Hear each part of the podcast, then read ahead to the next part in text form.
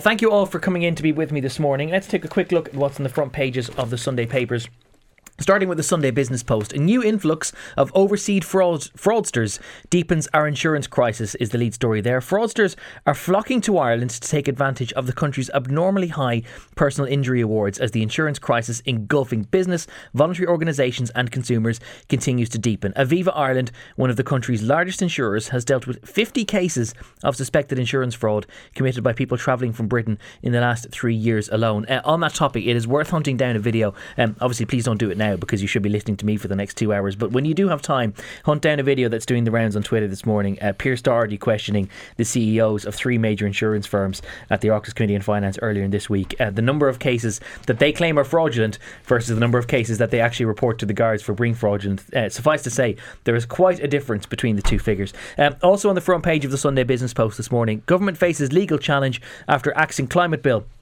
People Before Profit TD Bríd Smith is seeking a judicial review of the government's decision to block her climate emergency measures bill, the Sunday Business Post has learned. Smith said this weekend that she was currently taking legal advice and that she believed that there were substantial grounds for the challenge. It's unclear how it would be funded, but Smith said she was in discussions with a number of NGOs.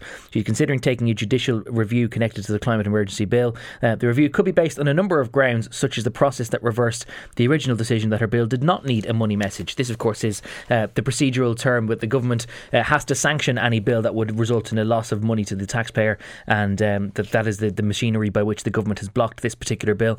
Uh, front page of the Sunday Times, meanwhile, INM data hack ran for longer than reported. Uh, Justine McCarthy has this story. She is, of course, a former journalist at the independent newspaper Stable. So, INM has told current and former staff journalists, um, executives, and advisors whose data was allegedly accessed without their knowledge that a hacking operation in the group may have continued for longer than previously thought. INM also said that certain key individuals had refused to engage with its investigation, which had found that the purpose of the data hack was not a cost reduction exercise, contrary to what the company's board had previously been told. A letter issued by the company last week to the so called INM 19 whose records were targeted, said that the board had received an investigation report uh, commissioned from Deloitte. Uh, Deloitte appears to have uh, concluded that there were uh, update reports completed on the progress of the data interrogation at the time that it was carried out. However, Deloitte has not been able to obtain copies of those reports. Also, on the front page of the Sunday Times this morning, Concerns grow for Cowen after bleed to his brain. Brian Cowen, the former Taoiseach, was in a serious condition at St Vincent's Hospital in Dublin last night after being transferred overnight on Friday from the city's Beacon Hospital. News of the former Fianna Fáil leader's illness involving a bleed in the brain has shocked many of his colleagues. Uh, a source close to the, the family said that he, he is comfortable and he is hanging on in there, and it's a great shock to the family. They are coming to terms with that. But we wait and see what emerges, and we live in hope. Um, the front page of the Sunday Independent, meanwhile, Garda corruption, families' fears on unsolved murders. The Garda division Division, at the centre of an inquiry into alleged corruption in the force, is coming under pressure from families who want the investigations into the unsolved murders and disappearances of loved ones to be reviewed. A superintendent, an inspector, and a detective guard were arrested in May, and a fourth suspect, a civilian sports figure suspected of acting as a go between, was arrested on Thursday. All have been released without charge. The fallout of the corruption inquiry has generated unease among several families who now question whether more could have been done to pursue the deaths and disappearances of their loved ones. And also on the front page of the Sunday Independent, fury at, quote, disgusting online abuse of ill Brian Cowen. Philip Ryan has this story. He says Fianna Fáil TDs have criticised vile online comments about the former Taoiseach who's been treated in hospital for a serious illness. He fell ill on Thursday and remains in hospital. Comments by some individuals on social media platforms were yesterday branded as disgusting and nasty by some Fianna Fáil TDs. We'll come back to that in, in a few minutes' time. Front page of the Irish Mail on Sunday victims of abuse slam Varadkar's CD jibe. Um, that is a story uh, about by Anne Sheridan, John Lee, and John Drennan about the fallout from Leo Varadkar's sinful priest remark earlier in the week. It has been criticised by some victims of clerical sexual abuse. Um, the front page of the Irish Sun on Sunday is a particularly good one. Uh, Adam Higgins has done an FOI request into spending on the official credit card of Garda Commissioner Drew Harris. He reveals spending in Hugo Boss, in Butler's Chocolates, a 411 euro dinner at one of Dublin's top restaurants, and 8 euro spent in Supermac's at the Barack Obama Plaza. So truly he is a man of the people, representative of the communities that he is serving. So that's just a taste of what's on some of the front pages of the Sunday papers. Before we get into all of that, Um, Larry, you must be dreadfully excited at the Women's World Cup final this afternoon. I'm, I'm delighted. I'm, I'm hoping that the United States uh, can can pull it off. I have to say, I'm one of these old fashioned Yanks who still doesn't quite get soccer. Uh, but I did watch some of the uh, the semifinal, mm. and it was gripping and absolutely delighted for the American women. Uh, and I'm really hopeful that they can pull it off. It really does uh, add a little bit of extra needle when you have the whole the row over the teacup celebration and whether that's supposed to be in some way insensitive. Did you think that that was a little bit beyond the mark, or did you think it was just fair game? One of those things that you I, do. I thought it was a sports thing in the heat of the moment. I think if you're going to get offended like that by something like that, I think you're taking things too seriously. Look, they were jubilant. They had just scored uh, a goal. They were celebrating. Uh, I think that a lot of that was overwrought. Yeah. Uh, Mick, Gráinne, Danny, have you had anything thoughts about the, the teacup celebration? Did you think it was a little bit beyond the pale? Ah, no, I thought, I thought it was grand. I have to say, the first match I watched, to be honest with you, was the semi final, and I was really taken aback at the level of skill and uh, the high quality of the football. And it was actually far more entertaining than an awful lot of the uh, men's football. So, uh, one thing I think is, is sometimes funny that people talk about women's sports and they, they laud them growing because they see them as being you know just the fundamentals that there's none of this seedy off the ball lack of sportsmanship. But some of the times, and it's been particularly the case in this World Cup, that some of what makes it so fun and so compelling to watch is because there's that little bit of chicanery yeah, off the ball. It's, it's, it's the stories behind you know the the, the individual footballers. Mm. Obviously, the U.S. captain Rapinoe has a load of uh, a load of that. She's a, such a great star and mm. uh, so enjoyable to watch because of that. And there's that extra added um, wait to the final because of the comments she made that she's not going to the White House if they win. And Trump said, "Well, win yeah, first. Win first, yeah. Um, so there's all this riding on it on top of the the tension that goes with a, uh, a final. Mm. So yeah, it is very entertaining. And the classic subplots then of the fact that she wasn't uh, chosen in the starting team for the semi final against England, and was she dropped on basis of form, or was she being rested, or was there some political machinery behind all of that? It's fascinating stuff. But that that World Cup final uh, on later this afternoon, and we'll be talking about it a little bit more in the second hour of the show. Uh, in the meantime, uh, some of the discussion about Brian Cowen that's on today's of Sunday papers, we don't want to talk too much about him because obviously um, he's in a pretty grave situation. And obviously, his family and wider circle of friends are still uh, very much hoping that he can pull through. Um, Mick Clifford, what do you make about some of the reports this morning about some of the disgusting online abuse? Because a lot of people will think that while they, of course, wish no ill against Brian Cowen, that they cannot divorce the person from the politics and what, what happened under his watch. Yeah, no, I couldn't accept that, to be honest with you, Gavin. I mean, every, everybody's everybody's human, everybody goes into politics with the best of intentions. Brian Cowen was not the best Taoiseach we ever had. He took over at a very difficult time. Personally, I think in terms of, of, of his premiership, he, he, he carried the, the, the problems that were created when he was Minister for Finance. All of that is totally irrelevant to somebody who's going through a health crisis and to his family. What it is reflective of is nothing to do with Mr. Cowen or his politics or anything. It's reflective of what's out there today in terms of the, the, the, possibilities and the potential in social media. You only have to look at another case that's in the paper today, that of uh, Simone Burns, the uh, human rights lawyer from Belfast. She was involved in an incident where she too much to drink.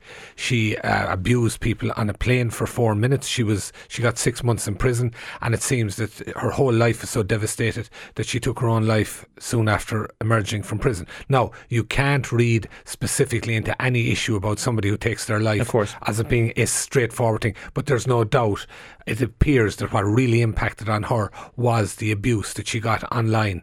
And, you know, it's indicative of what's out there. And it is really a, a horrible feature to modern society. And, and it's one that uh, I don't know how we're going to start tackling it. Uh, Gráinne, you're slightly at the coalface of this, obviously, because you work for an online outlet like the journal.ie, and there can be a lot of uh, comments below the line, so to speak. How prevalent do you think that this this sort of thing, not specific to, to Brian Cowen, but how prevalent are some of the more uh, personalised abuse? Well, how prevalent has that become? Yeah, that's. Uh, I think Mick was t- touching on it there as well. There is a kind of a bipartisanship. There's no grey in. Um, there's no space for a kind of a grey area anymore. You're either for or against something, and that seems to be the end of it online. Um, that that's how the kind of discourse goes usually. Um, I think when we see online commentary to a certain extent, you do need to say who's making these comments. Is it mm. another one of those faceless, anonymous accounts? Um, because to a certain extent, there's nothing really you can do about that kind of commentary if it, if it's not a, a human being saying I'm mm. making this comment about someone. Um, Willie O'Dea actually said it in the Sunday Independent that they're very sick and twisted people on social media, and yeah, like I don't know what we can do about that mm. other than to turn a blind eye to it as much as possible. It's not like there are politicians saying this or representatives of society. They seem to be quite faceless people who will email authors in or, or journalists in giving their opinion, but actually um, with a name attached, but mm. Actually not on Twitter, on social media openly. Yeah, um, Larry, it can be a bit of a, a, tired debate, so we don't want to go into it too much, and it's it's something that's been discussed at nauseum in, in this forum and indeed on others. But do you believe that the, the the tone of political debate has gone south because social media encourages people to be more toxic than they would have otherwise been, or has there always been this toxic undercurrent that just simply hasn't been seen because there wasn't a forum for it to be expressed in? I think that's probably true. I think that uh, that social media does empower people. It's very easy to say things behind when you're behind a computer or you're tapping away on your phone uh, and you're not in front of somebody, it's very easy to say uh, mean and nasty things. Uh, I'd also like, like to endorse everything that Mick has said, and I just want to share one very brief personal reflection because uh, Brian Cowen is someone who I know well. Uh, he has been a speaker and something of an ambassador for us in the Kennedy Summer School, which I'm a director of. Mm. Uh, and just before he fell ill originally in April, uh, I spent two days with him in Boston at an event we did there, uh, and there were two very, very good days. And Brian, I really got the chance to show Brian around Boston and to introduce him to Boston. Uh, and Brian wasn't interested in the more uh, la di da elements of things. He wanted to know ordinary people and regular people. He met all my friends. He met guys at the, at the pub my brother drinks, and he took a great interest in them. They all really, really liked him. And, and this is the thing I think some of the people who are commenting, he wasn't a perfect politician. Who among us is? Mm. Uh, but he's a good man. And in this regard, uh, I want to violate my mother's ultimate commandment was, which always was, uh, if you have some, don't have something nice to say, something don't say it. Don't say it. But in this case, the people who are saying these things about him on social media and elsewhere, um, they're vile. They're the lowest of the low, and shame on them. So, what what do you say to people who find it too difficult to divorce the the personality of the man and the effect of the politics that his government had to pursue for those three well, years? Political criticism is absolute. There's no, no, no problem with that. No issue with that. If they want to hold him to account for the mistakes he made, and he's the first one to say he did, he, wasn't perfect and did make mistakes, but you got to separate that from some of the comments about his illness. Um, on the general topic of the effect of, of social media, there is a lot. It seems to have really hit some sort of a tipping point this weekend. There's a lot in today's Sunday papers about the effects of, of social media on children. Colm O'Rourke, uh, the former Meath footballer, uh, writing in his capacity as a school principal, uh, has a piece today on page 10 of the Sunday Independent. He says, We need to start saying no to children or the smartphone generation will be lost forever. He's writing about how students are the victims of a new wave of disorders and all of them are ultimately self inflicted. He says that the problems lie uh, close to home. Mick, what do you think that there's. Are we now reaching a bit of a tipping point where we're deciding that, that kids cannot have the ungated access to the internet that, that they've had for a little while? I don't know where we're reaching a tipping point. I'll, I'll say one thing though, Gavin. Um, O'Rourke is a rock of sense. Uh, whether he's talking about football or education matters, generally speaking. Now, well, some people might disagree with me on that, but but I, I, I won't get any quibbles here about his Meath football well, well uh, no, his footballing is a different matter. We'll, we'll but um, the piece he wrote here, I think, is absolutely spot on. He's speaking as a principal of a 900 pupil school and his mm. experiences basically. He's not being dogmatic, he's not being prescriptive, he's pointing out an awful lot of home realities. And what I think is particularly interesting, two elements to it. First of all, the notion in terms of he's saying if a phone is confiscated on the basis of it was being used when it wasn't supposed to be, the, the, the, the kids who want it back, they, they plead their need for the phone, not their want. And he's saying the, the big thing there at the moment is, you know, it seems to be a need. It seems to be a need for now. And he also points out, worse still is the number of parents who back them up. And I think that is very significant as well, and significant in a number of different ways. I'm a parent myself, and this parenting generation, we try desperately to, to be different from the one that went before us. Mm. And there are a lot of good reasons for that. But perhaps, like an awful lot of things, we've gone overboard in that regard. And in specifically here, O'Rourke is saying this capacity and ability to say no to kids is is not as firm as it should be. Do you not think that there is perhaps some perception among older generations that they just want their kids to not be excluded from any social circle and that so much of how kids socialize these days is done through electronic means that when they say they need a phone that they do genuinely feel that it's not a hysterical thing that they feel like they're they've lost a limb when they Absol- don't have it. Absolutely in general, but the point here being it's not that they need a phone uh, going into the future is that they need it for the next 3 or 4 days during which time it has been deemed there's a consequence for their behaviour. Mm. But in, in overall terms, that's the way life is, and we all have to accept that. Social media is a huge part of the lives of that younger generation. So when they say need, don't they, they? Perhaps maybe they do actually need their mobile phone. Well, that's that's open to question. What's need I mean, it, it, well, let me put another way to you: Is there to be consequence for actions. If people are using the phones inside the school when they're not supposed to be, and if there's a rule there saying that if you do that, you lose the phone for a week, is that legitimate? Otherwise, what you're left with is there is no consequence for what they do. But he makes a particular point, and this is one that I have to say is going to uh, play out eventually. What's it go- the kids that are growing up in that manner? What's it going to be like in 20 years' time? Uh, what effect is this going to have on them? Mm. Purely in terms of their friends are now remote, in terms of their ability to socialise, all of those things. Now, all of that, as I mentioned to Larry with the, with the caveat that every generation believes that the one coming after them is going to hell in a handbasket. But at yeah. the same time, there are specific issues in relation to how kids are growing up now in terms of, of, of uh, social media and all that. Gráinne, your thoughts on that? Yeah, I think I flip flop constantly over how bad um, smartphones and, and the digital age is for people. I think the age of the children in, in this case is quite important. If you're con- um, confiscating a phone, they do need it to some extent when you're a teenager. Um, there is something, I, I think it is also quite damaging to um, link kind of communicating through, say, Snapchat or social media as being better or worse than in person because a lot of the time, and especially in rural areas, you don't get to see. You know, I come from a rural area where I couldn't walk to my friend's house, mm. so in that in those cases, smartphones are actually yeah. important well, social. I, I'm the same. I, I, well, I, am the same. I got sent to a boarding school partly because the social life after hours, because I was so far away from anyone else. That part of the reason I was sent there was to have better socialising, and I, and I can empathise to some degree with a teenager who goes to Colm O'Rourke School in Navan and says, "Actually, no, I need my yeah, phone and, because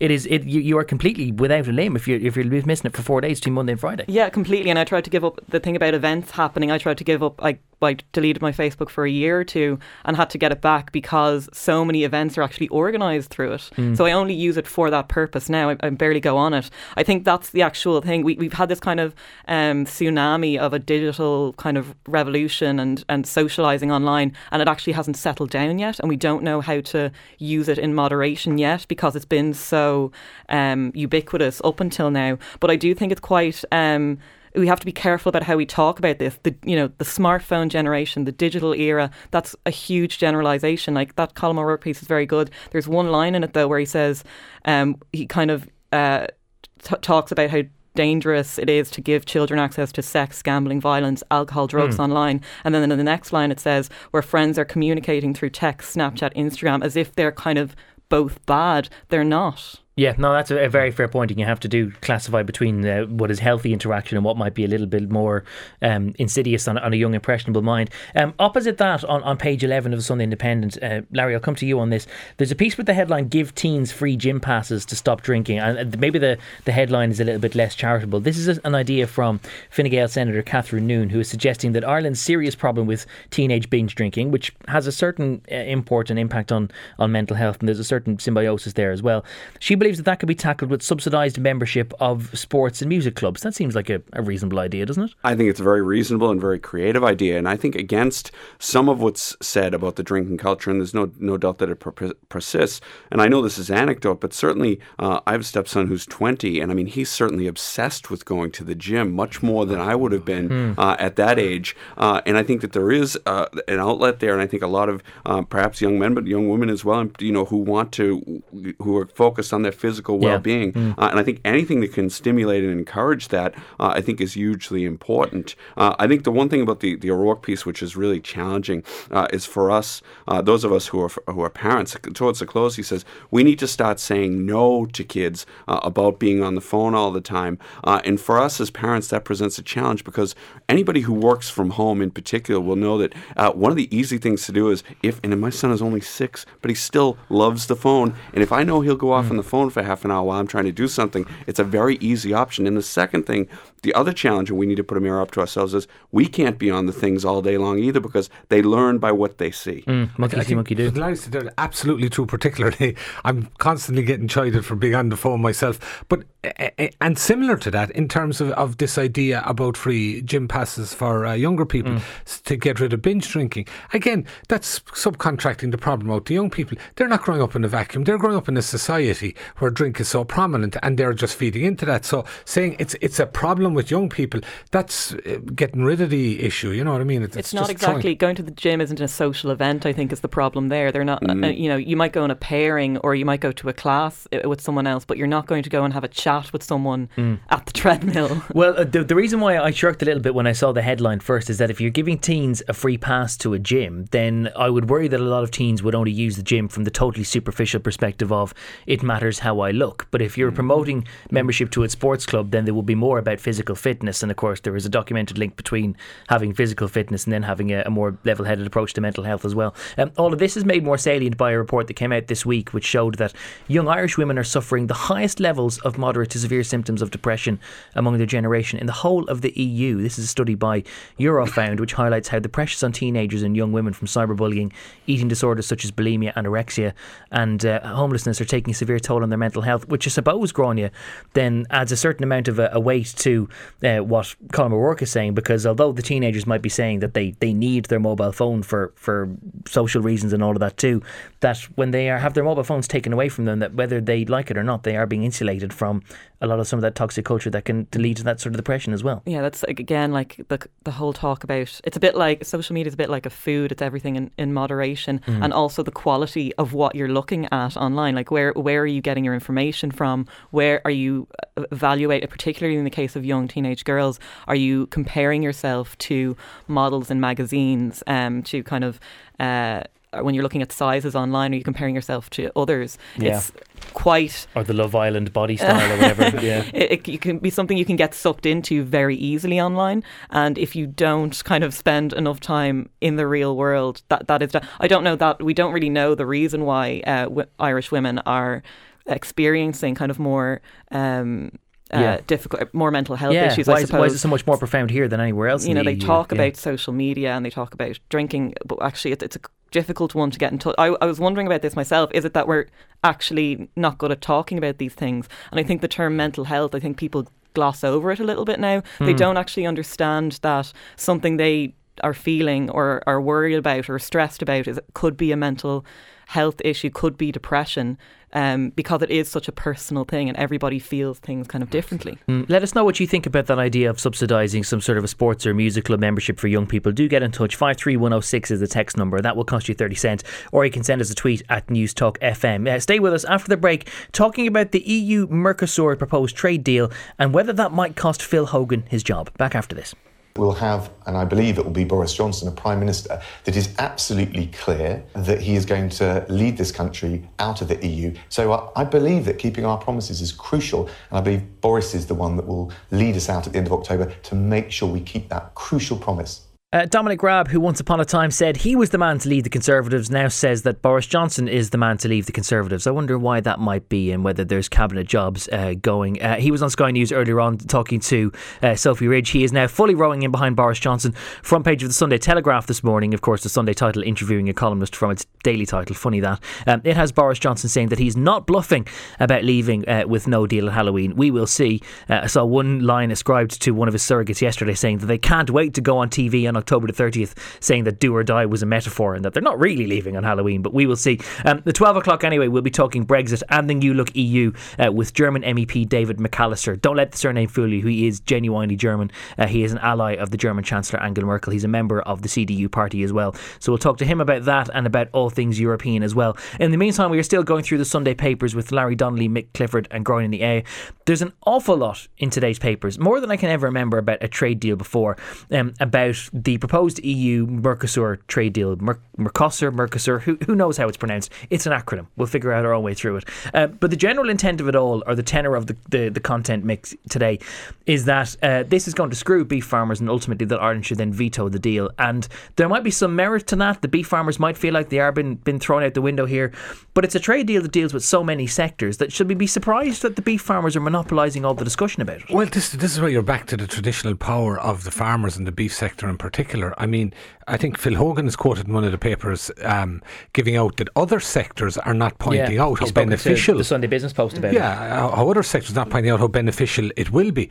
But what strikes me about it is it, it's a precursor of the type of disruption. Look, it's inevitable, particularly if you look at climate change and, and other shifts, and for example, even the Trump trade wars. And that it's inevitable. There's going to be major disruption in all these kind of things over the coming years and even decades. Major disruption that are going to affect large groups of people, and it's a question of adjustment and how people move into a different phase. Farming and beef is obviously one of them. If this wasn't coming, for example, would it be coming in terms of climate change? As it is, it's coming in this regard, and the issue would seem to be the political power of the beef sector. No, I'm not for a second saying they won't be affected. Of course they'll be affected. And of course something should be done to alleviate mm. any problems in that regard. But that does not mean that you stand up, irrespective of the fact that you wouldn't be successful anyway, most likely within the EU, yeah. and attempt to block it on that basis. Um, the, the Sunday Business Post piece in which Phil Hogan is, is quoted points out that Ireland currently has around 2 billion euro of uh, exports in Irish goods and services, and services are overlooked in this,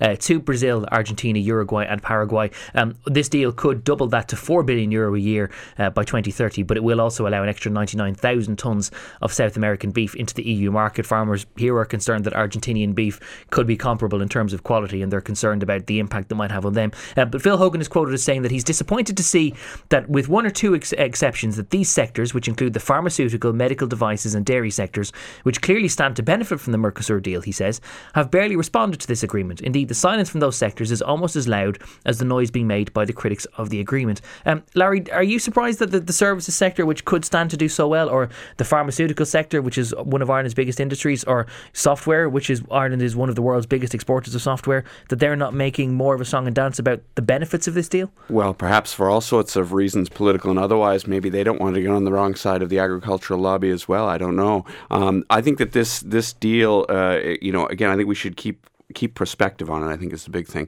It's an agreement in principle, as far as I understand mm. it. There's a couple of years of wrangling left before this happens. Needs to be ratified by parliaments and the like. So I think that there has to be some room for uh, trying to preserve some kind of safeguard or assuaging the concerns of farmers, uh, not just here, but in other European countries who are going to be affected by this. Uh, I take the point that globalization marches on. We can't stop it. Uh, but I do look somewhat askance at uh, what I might call free trade disciples uh, who I think look at the textbook and look at the numbers uh, and say tr- free trade is invariably a good thing. Uh, I wouldn't say that's always the case. There are always people who are, who are affected. Uh, we see this particularly in the United States, perhaps by uh, so-called free trade. Mm. and I think that the the space there and needs to be wiggle room to provide assurances for farmers. And I think that's poli- not just politically wise, but I think it's the right thing to do. Uh, are you surprised that in the, the modern 21st century society, where so much of it is services and so little of it is agriculture? Or agrarian that, that the beef concerns are still to the fore when we talk about all of this? Yeah, it says it in the Sunday Times editorial actually. They talk about the concerns about that 99,000 tonne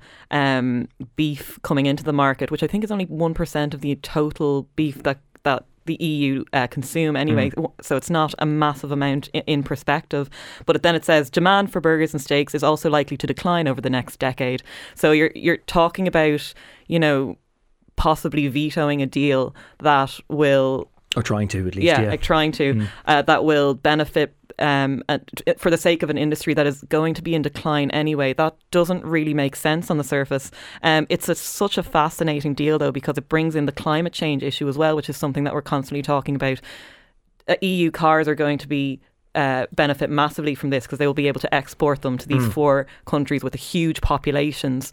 Um, and then you have cows and uh, agricultural products coming into the EU, and the Amazon rainforest mm. is being cut down um, by uh, Bolsonaro to do this. So it's kind yeah. of like it's kind. It seems it's bad timing that with the appointment of uh, Ursula von der Leyen. It's bad timing for, uh, for people defending the EU because it actually kind of uh, represents a lot of the main concerns that people have about the EU that you can't, that kind of talks out of both sides of its mouth. Yeah, and that Ireland is unable to, to stop by itself, to, to stop yeah. the march of this from going through, whether yeah, it's in its best interest Small countries can't fight back, basically. Uh, Michael, do you think that there's a little bit of dissonance within the Irish government about how to handle this? Because we had Michael Creed, uh, who was bounced into soon doing some dull Q&A on this earlier in the week, and he was talking about how Ireland could possibly use some of the climate concerns to frustrate this, that they could argue that you can't go felling Amazonian rainforest and that you could use that as a lever to stop beef farmers from getting screwed.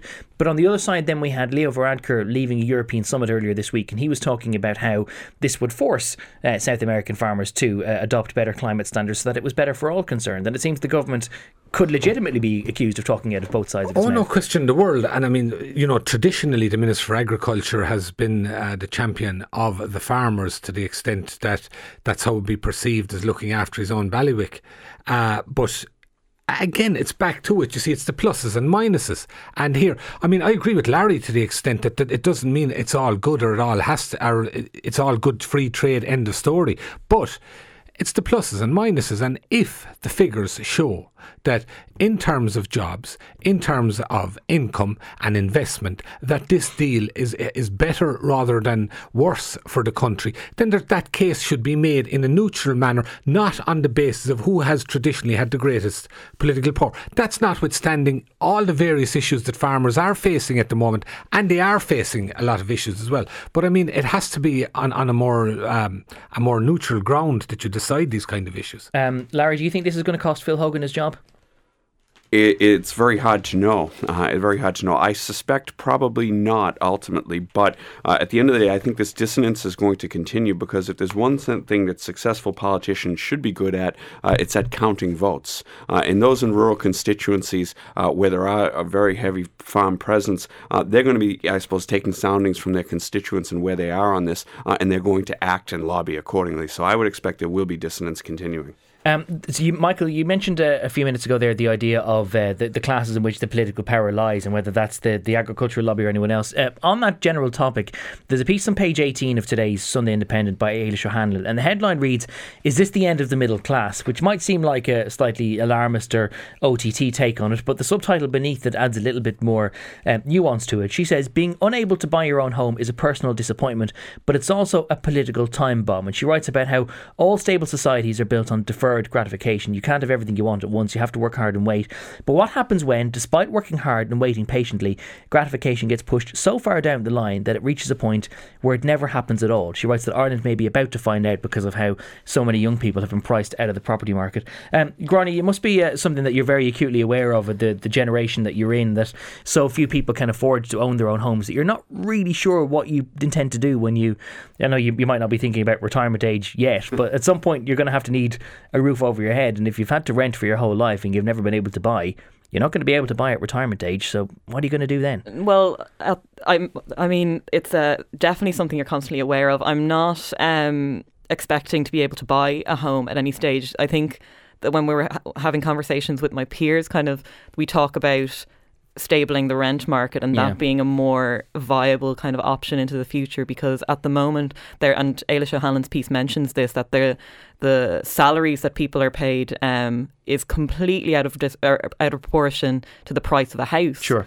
and that just seems like an impossible kind of mountain to climb um, at the moment uh, you know but then the, the the uncertainties around the rent market. I mean, uh, for example, we had a rent review with our landlord recently, and you're doing everything possible to try and get him in a good mood, so Yeah. that he's like, are we just raise it by the four percent, a little bit under that? You know, cleaning the house and trying to uh, all Mm. Yeah, those kind of things shouldn't material, Yeah, yeah. all those things shouldn't matter, and they do kind of you you do all you can to kind of make uh, keep your rent at an affordable level to stay in the house that you found, so that you're not worrying about moving house in the middle of a busy time at work or anything like that. And all those things can be fixed. It seems like a, a more secure rental market would help. Um, massively even when we're on the road to fixing all the other problems But with the housing e- market even if it were to stabilise, do you and your peers ever have discussions about what you're going to do when your working life is over and exactly how you're going to house yourselves then? Well, no, it's actually quite difficult if you're single, um, because if you're ha- if if you're going out with someone, you can have a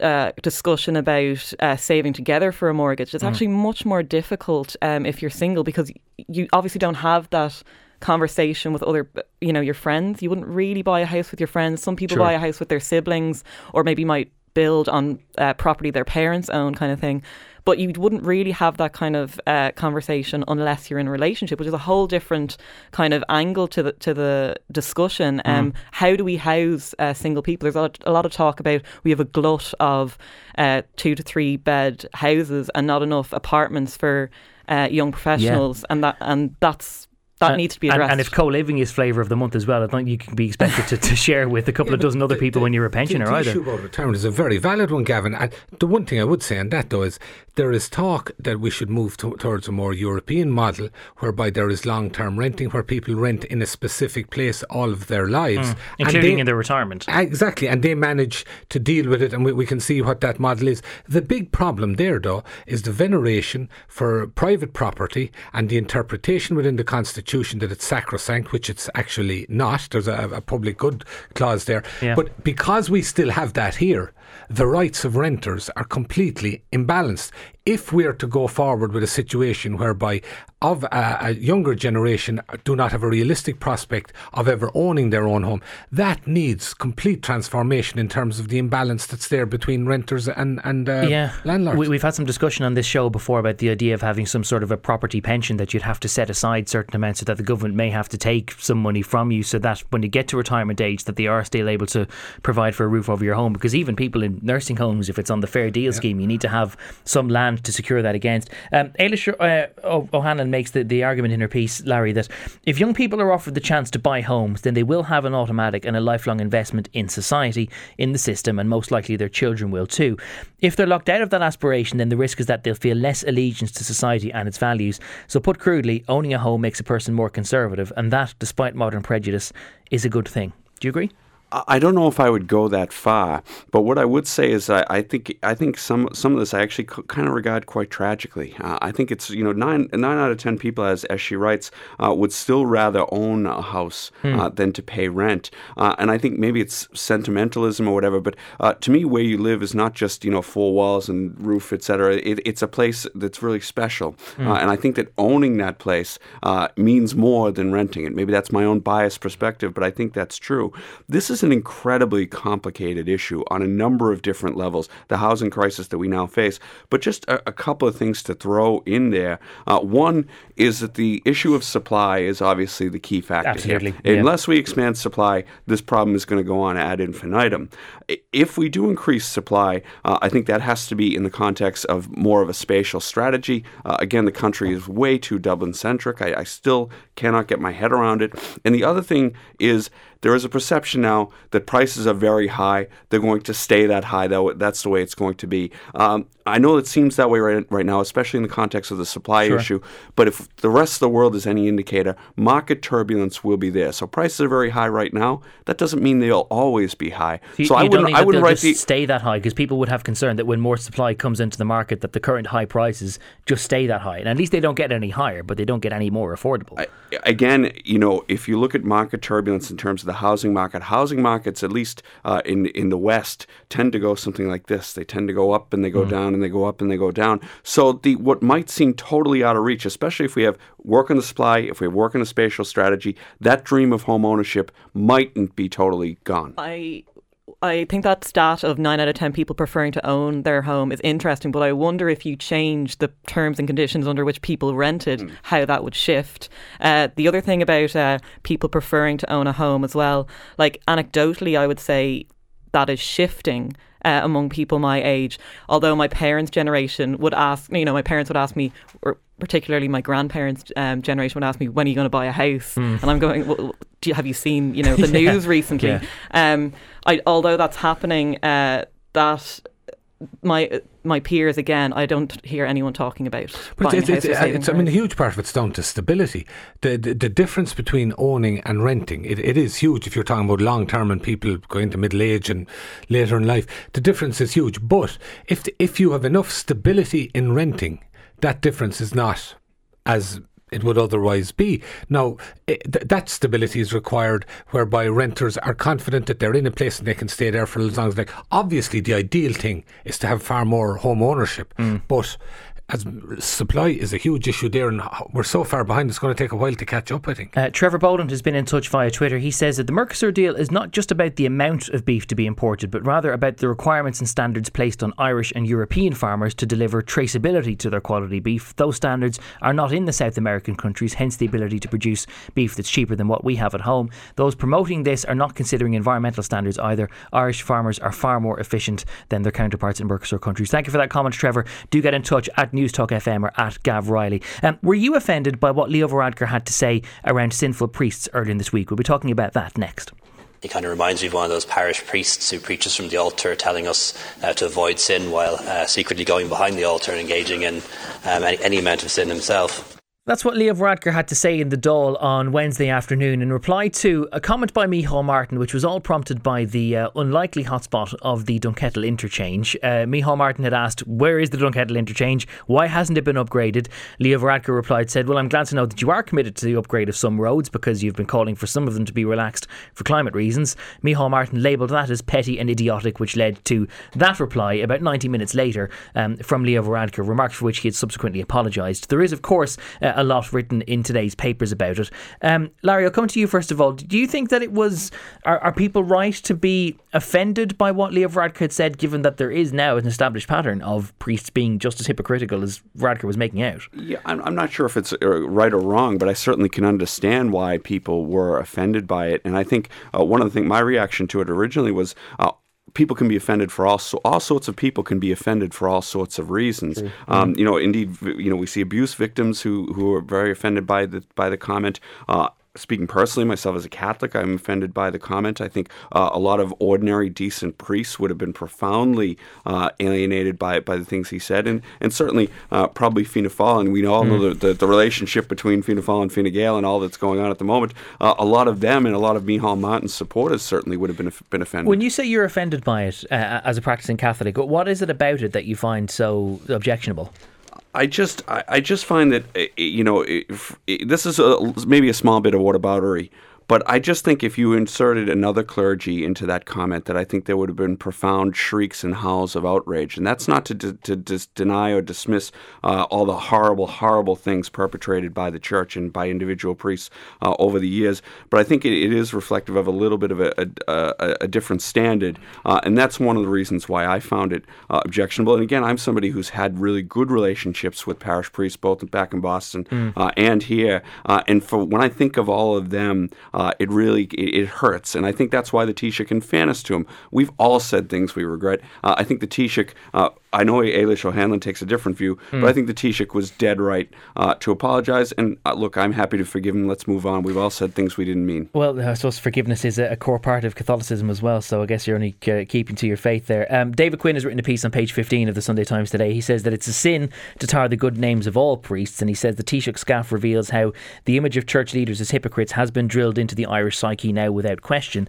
And yet, Ailish O'Hanlon is saying on the back page of the Sunday Independent that conservatives have turned into oversensitive snowflakes when mocked or, insulted by critics. I hate the, the use of the word snowflake. It's such a overused uh, term now. Um, which side of the fence do you think you come down on, or or do you think that there is uh, cause for Leo Varadkar to be uh, apologetic about saying something that a lot of people perceive to be true?